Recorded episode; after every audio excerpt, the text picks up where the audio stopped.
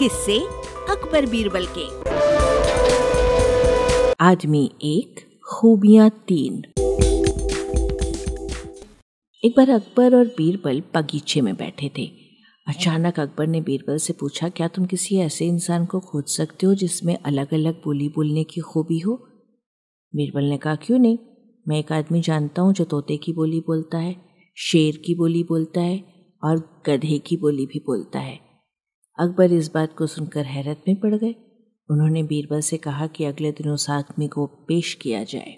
बीरबल उस आदमी को अगले सुबह दरबार में ले गए और उसे एक छोटी बोतल शराब पिला दी।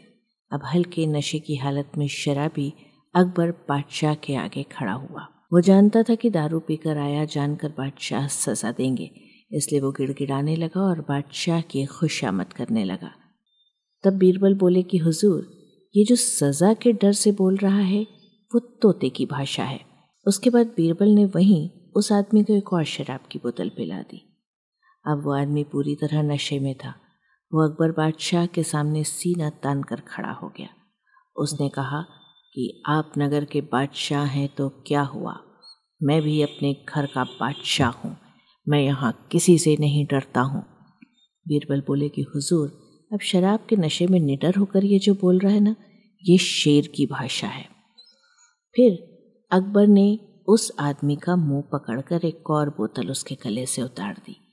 इस बार वो आदमी लड़खड़ाते हुए नीचे गिर पड़ा और ज़मीन पर लेट गया और हाथ पाँव हवा में भांजते हुए मुँह से ऊल जलूल आवाज़ निकालने लगा।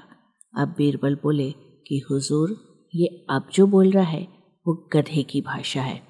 अकबर एक बार फिर बीरबल की हाजिर जवाबी से प्रसन्न हुए और ये मनोरंजक उदाहरण पेश करने के लिए उन्होंने बीरबल को इनाम दिया। वाचक स्वर संज्ञा टंडन, अरबा की प्रस्तुति।